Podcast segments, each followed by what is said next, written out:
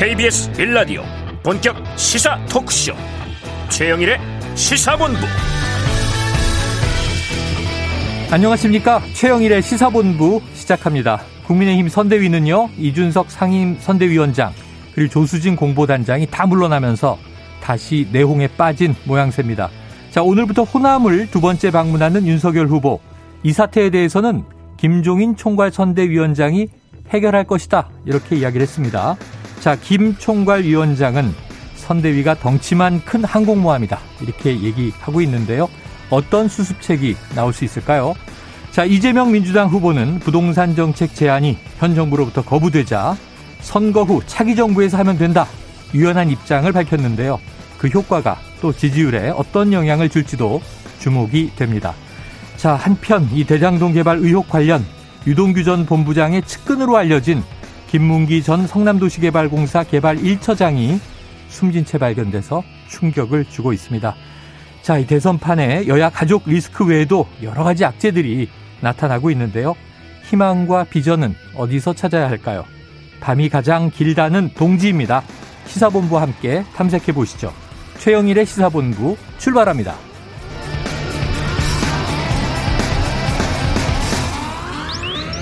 네, 1부에서는요, 오늘의 핵심 뉴스를 한입에 정리해드리는 한입뉴스 기다리고 있고요. 2부 10분 인터뷰, 자, 더불어민주당 선대위 공동 상황 실장을 맡고 있는 조웅천 의원과 77일 남은 대선 판세를 짚어보겠습니다. 이어서 진격의 보수 사건 본부도 마련돼 있습니다. 자, 한 입에 쏙 들어가는 뉴스와 찰떡궁합인 디저트송 신청 기다리고 있으니까요. 오늘 뉴스에 어울리는 노래가 있으면 문자 샵 9730으로 자유롭게 보내주시기 바랍니다. 오늘의 디저트송 선정되신 분께는요. 별다방 커피 쿠폰 보내드립니다. 짧은 문자 50원, 긴 문자 100원입니다.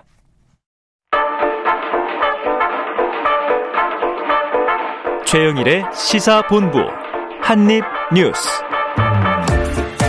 네, 오늘의 한입뉴스 핵심 뉴스를 정리해 보겠습니다. 박정호 오마이뉴스 기자, 오창석 시사평론가 나와 계십니다. 어서 오세요. 안녕하십니까. 네, 먼저 좀 이 충격적인 소식이었는데 먼저 다뤄보죠. 이 대장동 키맨, 키맨이 여러 명이 있죠. 이미 기소돼서 재판도 시작된 4명도 있고 그 외의 인물들도 있는데 이 김문기 사망 소식이 어제 어, 전해졌습니다. 성남 도시개발공사의 대장동 실무 책임자다 이렇게 알려지고 있는데 전 개발 1처장 자 어떻게 된 정황인가요? 네, 이제 어젯밤에 가족들이 김문기 이 처장 실종 신고를 해서요. 어. 경찰이 수색해봤더니 이 성남도시개발공사 사무실에서 숨진 채 아, 발견이 됐습니다. 아, 이 지난 10일에 극단적 선택을 한 유한기 전 개발사 본부장이 두 번째로 음. 어, 이런 아, 사건이 좀 벌어졌는데요. 네. 경찰은 일단 범죄 혐의점은 없는 것으로 보고 음. 가족 등을 상대로 자세한 사망 경위를 조사 중이고요. 또 부검을 통해서 살펴보겠다는 거고 유서는 지금 발견하지 못했다는 얘기를 하고 있는 상황입니다. 네.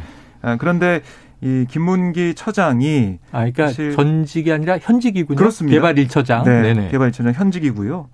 아, 이 올해 초까지 대장동 개발의 실무 책임을 맡았던 인물이라고 보시면 되겠어요. 음. 그러니까 유동규 전 기획본부장과 함께 대장동 사업협약서에서 초과 이익 환수 조항을 삭제한 핵심 인물이다. 라는 의혹을 받았고 음. 그래서 뭐 지난 10월부터 검찰 뭐 경찰 조사를 받아오면서 참고인으로서 계속해서 수사 선상에 있었던 그런 인물입니다. 네. 근데 왜 김문기 처장을 검찰에서 의심하고 있느냐?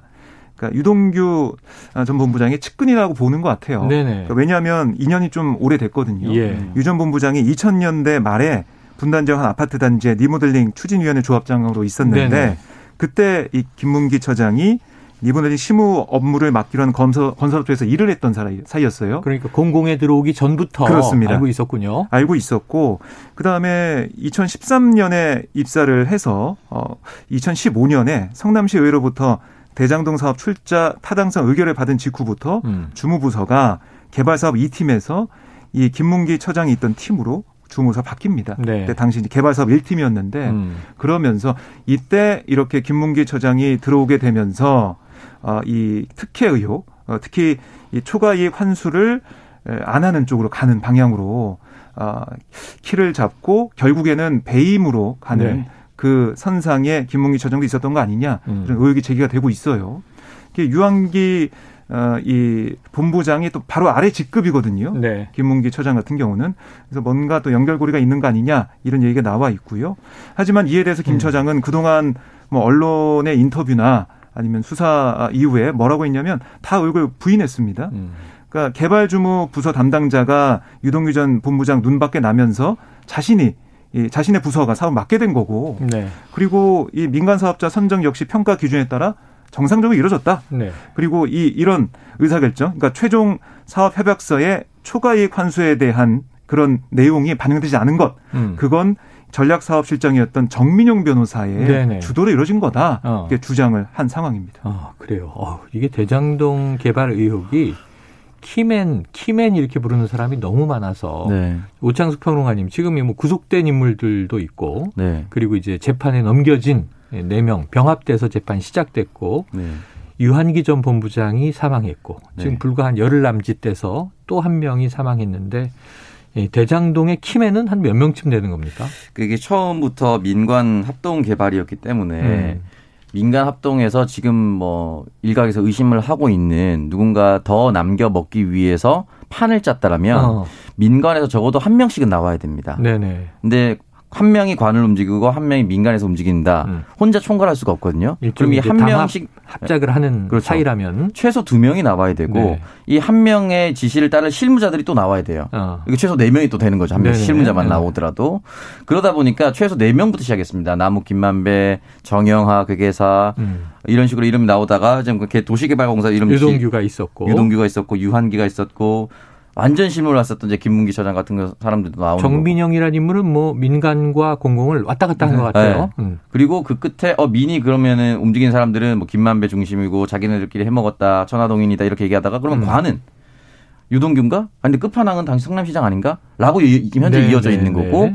민을 파고들다 보니까 어 갑자기 퇴직금 50억이 나오네. 음. 박영수 특검이 이름이 나오네. 이렇게 돼버린 네. 거죠. 이러다 보니까 사실 이름이 그냥 줄지어 세워도 한 10명 정도는 충분히 나옵니다. 그렇죠. 음. 아유, 지금 뭐 50억 클럽만 해도 6명인데요. 네. 그러니까 이 부분에 대해서 누가 키맨이라고 저는 보기 어렵고 만약에 국민들이 의심하고 있는 누군가가 차익을 더 많이 챙겨 먹기 위해서 했다라면은 음. 양쪽 모두 범인일 가능성이 높습니다. 네. 그러니까 누가 한 사람이 잘못했다기보다는 모든 사람이 연루되어 있다라고 보는데 지금 계속해서 이런 극단적 선택이 이어지고 있다 라고 하는 것은 일단은 안타까운 일이고 두 번째는 검찰의 수사기 압박 과정은 없었는가 음. 심리적 압박으로 조사로 대하는 것이 아니라 이 사람을 범인으로 특정하고 몰아간 것은 혹시나 없었는가 이런 네. 생각도 좀 들고요. 아, 현재로서는 아무것도 단정할 수가 없는 상황이고 어쨌든 만약에 실무를 담당했다 초과 이익 환수 조항을 삭제한 핵심 인물이라고 하면은 단독으로 삭제하진 않았을 거고 음. 지시가 있었다면은 지시한 사람에 대해서 조사를 또 해보면은 음. 어느 정도 성과가 있을 텐데 제가 앞서 말씀드린 것처럼 심리적 압박감을 강하게 주는 방향으로 가서는 안 된다. 음. 이게 사실 어쨌든 무죄 추정의 원칙이 있지 않습니까? 네. 의심을 하되 이 사람이 무조건 범인이 되어야 한다는 방향으로 나가서는 안 되거든요. 네. 음. 네. 그래서 지난번에 유한기 전 네. 본부장 사망 때도 검찰이 좀 당혹스러워하면서 음. 매뉴얼대로 수사를 했고 압박은 없었다 이런 입장을 밝히기도 했는데 네 지금 보면 유족들은 예. 사실 책임을 음. 성남도시개발공사가 좀 전가려는 거 아니냐 아. 이런 지적을 좀 하고 있어요 네네. 주장을 하고 있는데 왜 그러냐면 지난 9월에 이 정민영 변호사가 이 공사를 방문해서 비공개 자료였죠 음. 민간 사업자 평가 배점표 등을 열람토록 하는 일이 있었는데 네. 그걸 이 김문기 처장이 열람하도록 하게 만들었다. 그러니까 열람하는 걸 허락해 줬다. 뭐 이렇게 어. 이제 공사는 보고 자체 감사를 거쳐 가지고요 음. 중징계 의결 통보를 네네. 어제 했다는 거예요. 아. 그 통보 이후에 이런 선택한 거 아니냐. 유족 측은 이렇게 네. 좀 주장하고 있는 네. 상황이고 공사 입장에서는 김 처장에 대한 형사 고발까지 검토하고 있다, 검토했었다라고 음. 얘기하고 있어서요. 이 유족들의 주장도 좀 한번 봐야 될 것 같고 음. 결국에는 김문기 처장이 과연 이 사건에 어떤 역할을 한지 뭐 그게 중요하겠지만 네. 오창수 평론가 말한 대로 검찰 수사 과정에서 뭔가 무리한 부분이 또 없었는지 네. 예, 공사 차원에서도 어떤 압박이 또 있었던 건 아닌지 이런 것도 좀 밝혀야 될 예, 것으로 보입니다. 민주당 일각에서는 또 검찰이 별건의 별건 수사를 통해서 음. 압박을 하니까 이런 일이 생기는 거 아니냐라는 얘기가 유한기 전 본부장 때 있었는데 이번에도 좀 이제 수사의 과정이라든가 음. 또 이제 사실 사건의 실체 드러나야 되는데 이 검찰의 수사는 또 다시 그러면 좀 혼란스러워지는 거 아니에요? 일단은 혼란스러울 수밖에 없고요. 근데 말씀드렸다시피 이제 초과 이익 환수 조항을 삭제한 사람으로 지목이 됐으니까 음. 김문기 처장 이외에 다른 사람 연루된 사람을 조사해 나가지 않을까라는 생각이 듭니다. 네. 그래요. 자, 이게 꼬리 자르기다. 이 네. 과정에서 벌어지는 일이다. 그런데 지금 야당은 몸통은 당시 성남시장이었던 이재명 후보다라는 거고 음. 또 이제 이 여권에서는 지금 이 당시 그 이전에 2009년 이 부산저축은행 비리를 왜 이 윤석열 검사가 덮었느냐 그리고 법조 카르텔이 수상하다 이제 이런 또 지목이에요. 어, 이게 답을 모르니까 네. 계속 이제 국민들이 혼란스러울 수밖에 뭐 없어 보입니다. 오늘 심상정 정의당 대선 후보 같은 경우는 네. 검찰총장의 사퇴를 촉구하기도 했고요. 아, 현 검찰총장이요? 그렇습니다. 김호수 검찰총장. 검찰의 수사에 좀 문제가 있다고 보는 네네. 것 같고요. 또 안철수 국민의당 대선 후보는 특검 수사로 죽음의 행렬을 중단시켜야 된다. 음. 예, 검찰 수사 말고 특검으로 가야 된다. 이렇게 네. 주장을 했습니다. 알겠습니다. 자, 다음 소식으로 넘어가 보죠. 이게 어제 가장 좀 큰 이슈였어요. 저희 2시에 방송 끝나고 저도 4시에 실시간 생방으로 지켜보는데 음. 이 4시보다 좀 일찍 시작하더라고요. 네, 이준석 대표가 그냥 지방에서 서울로 도착하자마자 음. 기자회견장으로 직행해서 음. 이야기를 쏟아냈는데 결론은 네. 선대위에서 사퇴한다예요. 그렇습니다. 지금 뭐 어제 오후 일이니까 후폭풍이 크겠어요. 네. 어, 특히 이제 어제 이 기자회견 보신 분들은 아시겠지만은 음. 단호하게 얘기를 했거든요. 네네. 복귀할 생각이 없다. 음. 그리고 뭐 이런 혼란이나 어, 어떻게 보면은 당에 마이너스가 되는 거잖아요. 그렇죠. 그런 비판에 대해서도 뭐 내가 책임지겠다. 뭐 이렇게 얘기하면서 음. 뜻을 굽히지 않았습니다.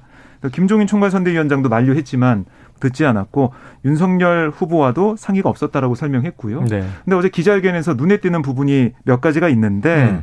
이른바 윤핵관, 네. 윤석열 핵심 관계자에 대한 불편한 심기를 감추지 않았습니다. 네. 그러니까 울산에서의 회동이 일군의 무리에겐 한번 얼렁뚱땅 마무리했으니까 음. 앞으로는 자신들이 마음대로 하고 다녀도 제가 부담을 느껴서 지적하지 못할 것이란 음. 잘못된 자신감을 심어준 모양이다. 네. 꼬집었고요. 그리고 뭐 이때다 싶어 솟아 나와서 양비론으로 한마디 던지는 윤핵관을 보면 네. 어쩌면 이런 모습이 선거 기간 내내 반복될 거란 비통한 생각이 들었다. 어. 이런 얘기를 했는데 이 대목은 네. 우평론가님 누군지 네. 딱 지목이 되는 거 아니에요? 떠오르죠.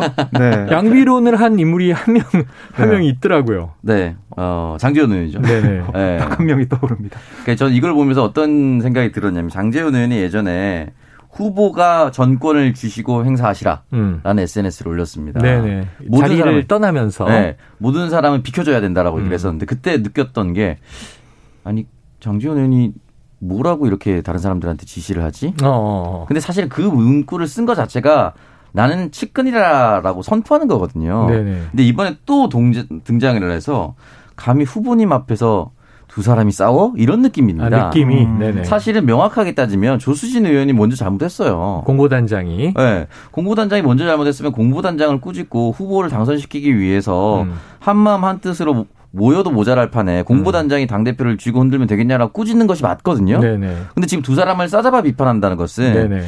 사실은 이 부분은 굉장히 적절치 않았다. 여전히 나는 음. 측근이고 네. 후보님 앞에서 지금 뭐 하는 짓이야? 이런 선언을 하는 것과 네. 다름없었기 때문에 아.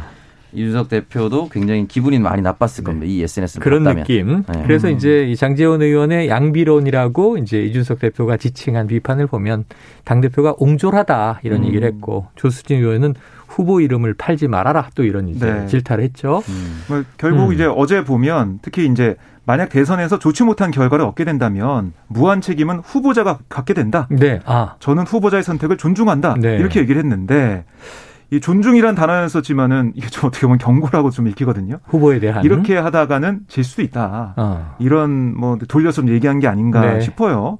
그리고 뭐 오늘 아, 어제 페이스북을 보면 핵관들이 그렇게 원하던 대로 이준석이 선거에서 손을 뗐다. 음. 당 대표의 통상 직무에 집중하겠습니다라고 얘기하면서 아, 그리고 세대 결합론이 사실상 무산됐으니까 새로운 대전략을 누군가 구상하고 그에 따라서 선거 전략을 준비하면 될 겁니다.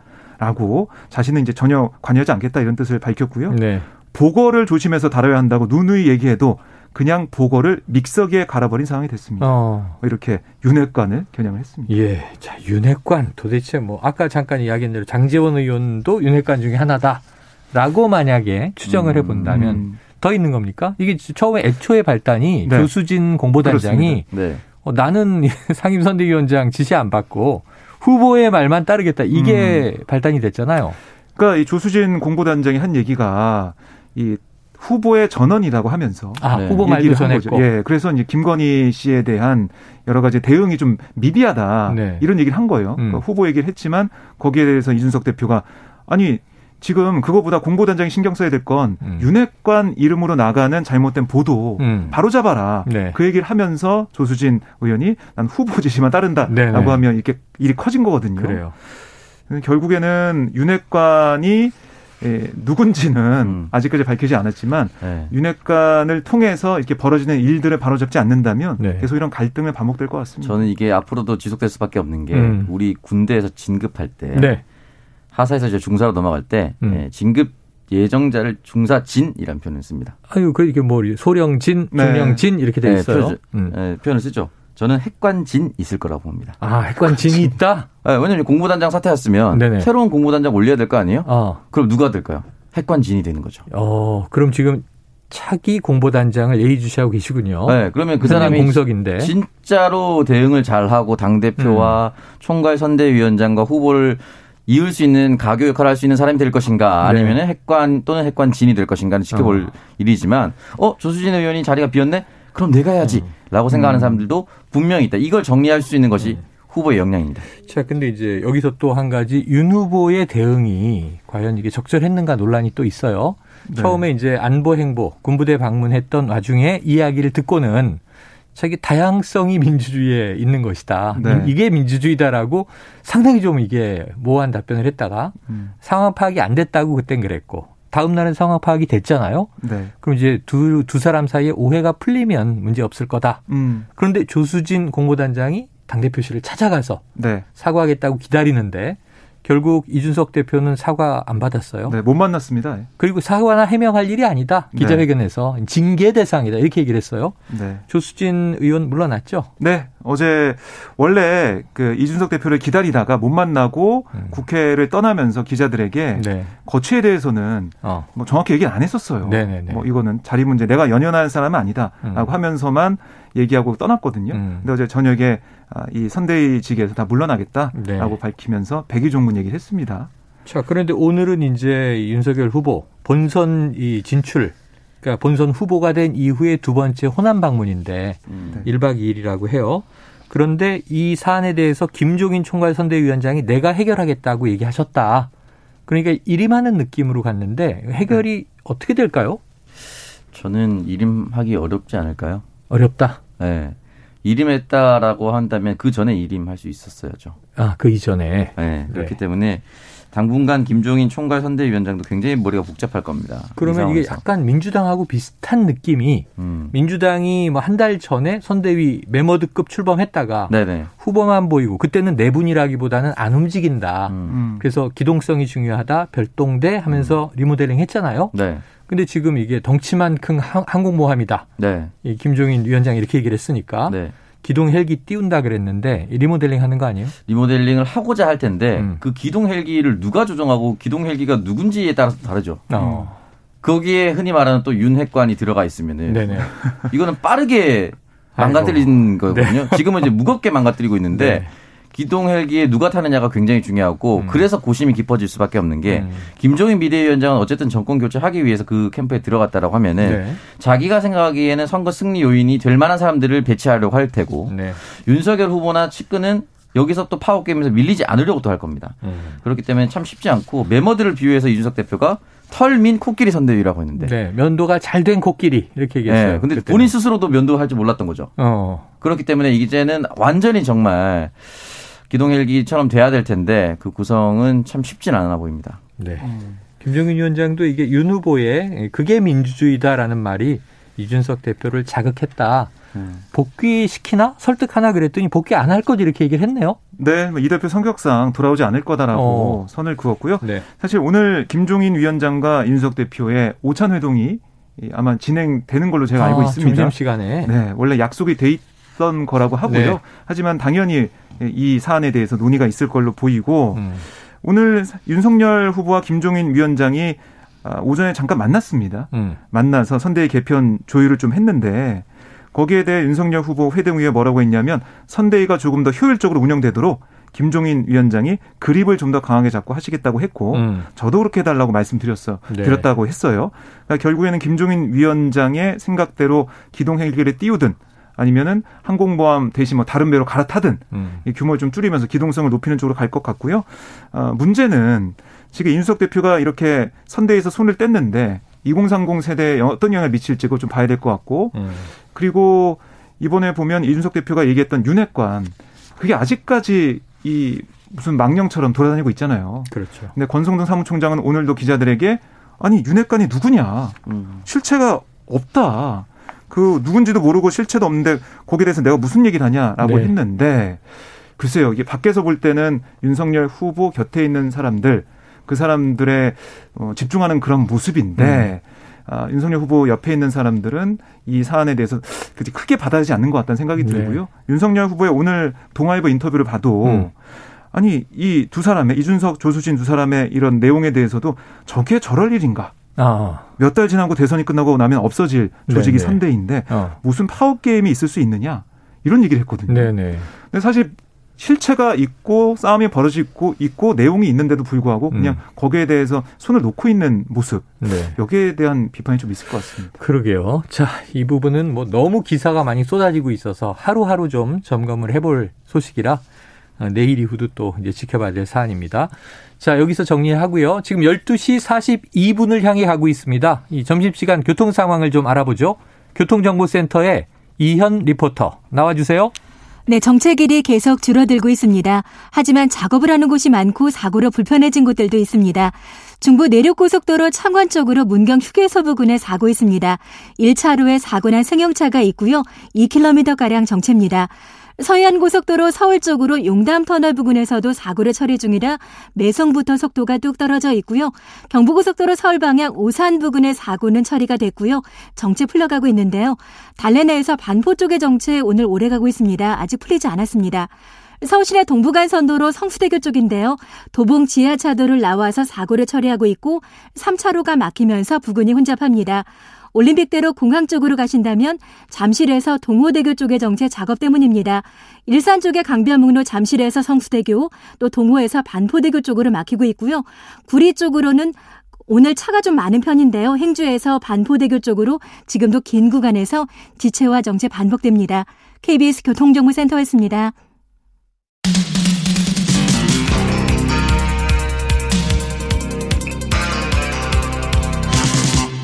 최영일의 시사본부. 네, 어제 국민의힘 선대위 파장이 워낙 커서 여러 가지 이제 상황들을 두 분과 점검해 봤습니다. 이번에는 민주당의 이재명 후보 이 행보 쪽으로 가보죠. 자, 어제 어 유명한 석학인데 하버드 대학교의 마이클 샌델 교수 뭐 우리나라의 정의란 무엇인가 엄청난 베스트셀러였습니다. 음. 강의가 또 이제 방송을 통해서도 쭉 연재가 됐고요.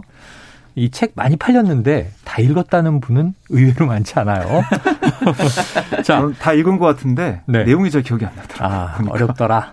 자, 마이클 샌델. 자, 이 저 이재명 후보와 비대면으로 어떻게 대담을 나눈 겁니까? 그렇습니다. 그 어제 이제 화상 회의 프로그램으로 음. 샌델 교수와 이재명 후보가 아, 대전환의 시대, 대한민국은 어떻게 공정의 날개로 비상할 것인가 어. 이런 주제로 대담을 진행을 했어요. 네네. 그러니까 이재명 후보가 자신이 샌델 교수의 책을 여러 차례 정독한 팬이다라고 음. 반가워했고요. 그럼 내용의 주된 부분이 능력주의에 대한 믿음이 좀 불구 불평등한 구조를 만든다. 어. 그러니까 이런 능력주의 허구를 설파해온 샌델 교수의 의견에 이재명 후보가 동감을 표하고 네.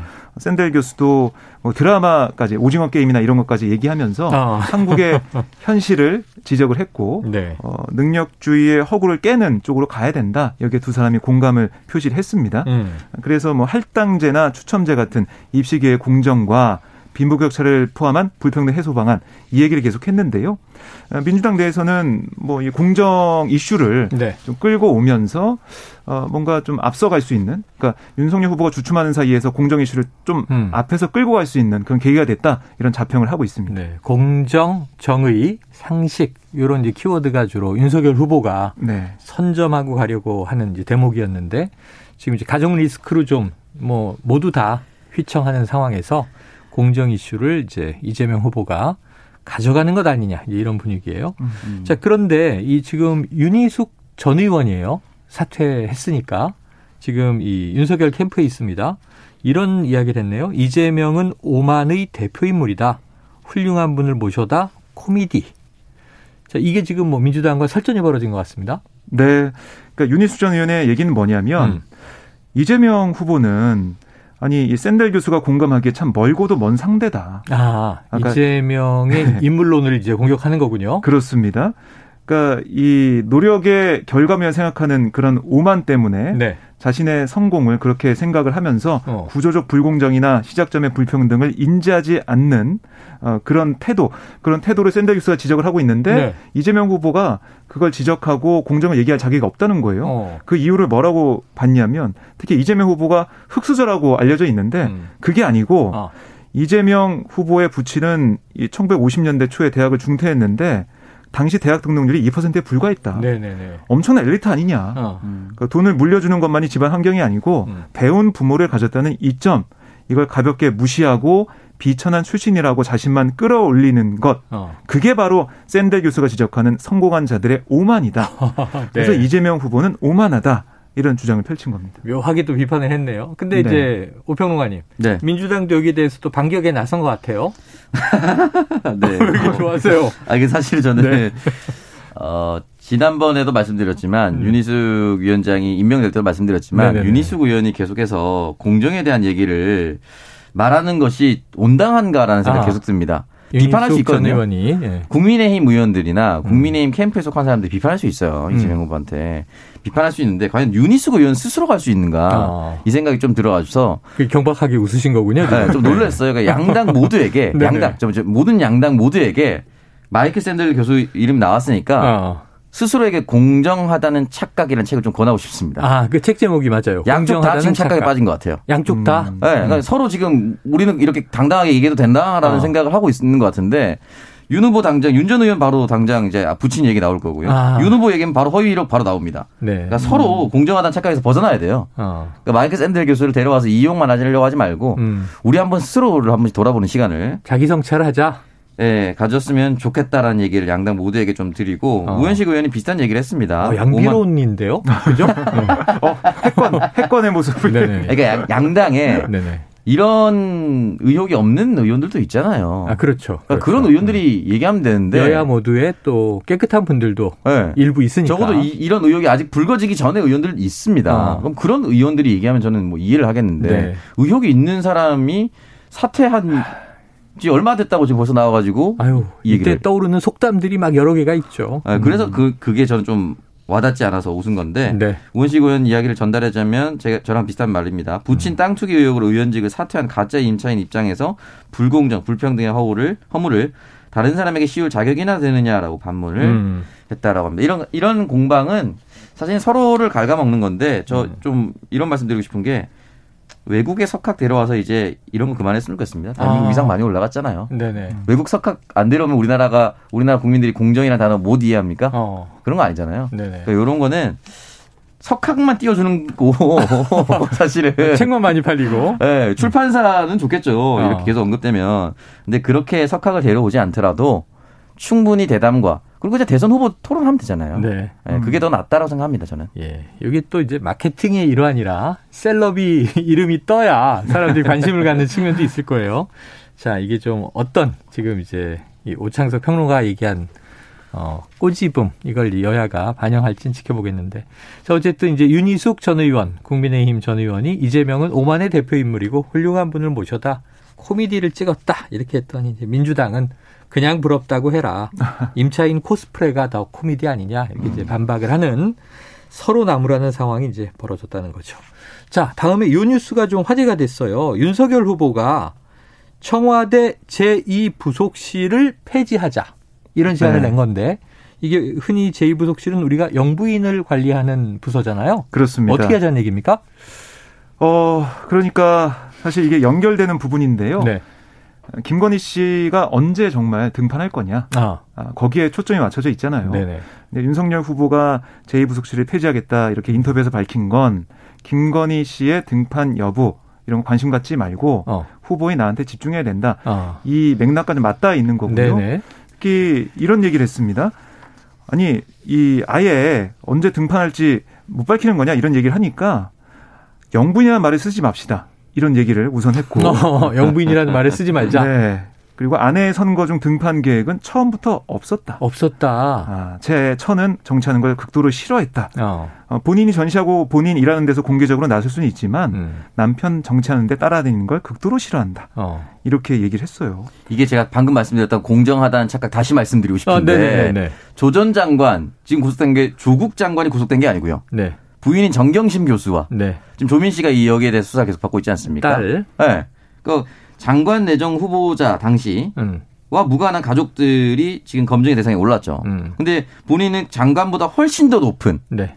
대통령이 되고자 하는데 우리 가족은 검증하지 말자 라고 선언한 거거든요. 어. 이건 사실 맞지 않죠. 네네. 그러니까 할 거면 똑같이 해야 돼요. 음. 그리고 허위 학력은 구속 대상이다라고 예전에 신정아 씨 수사하면서 얘기 남긴 인터뷰 아, 기억나네요. 지금 다 나오고 신정아 있습니다. 씨. 음. 그러니까 이제 똑같이 하자는 거죠. 국민들이 그거 다 기억하고 있습니다. 네. 할 거면 똑같이 해야 되고 구속실을 폐지하자 이런 얘기는 이런 참신한 발상은 어떻게 그럼 김건희 씨가 나는 떳떳한데 왜 그래요 이렇게 얘기할 수도 있는 거 아닙니까? 음. 그러니까 이 부분에 대해서는 조금 너무 너무 뛰어넘는 걸 했다라고 네. 생각이 듭니다. 아니 지금 이런 뭐 가족 리스크, 배우자 리스크가 없는 상황이면 아 이것도 좀 혁신적인 생각이다 할 수 있는데 네. 먼저 던졌습니다. 말씀하신 대로 지금 이제 음. 하필 배우자 리스크가 이제 커져 있는 와중에 네. 영부인이라는 이 호칭 없애자, 음. 제2부속실 없애자 하면 말씀하신 대로 이제 부인 검증은 대선 과정에 사지 말자라는 얘기로 곡해해서 들릴 수도 있어요. 음. 이런 부분들에 대해서는 앞으로 또 여야가 어떤 공방이 있을지 지켜보고 자 시간이 다 됐습니다만 오늘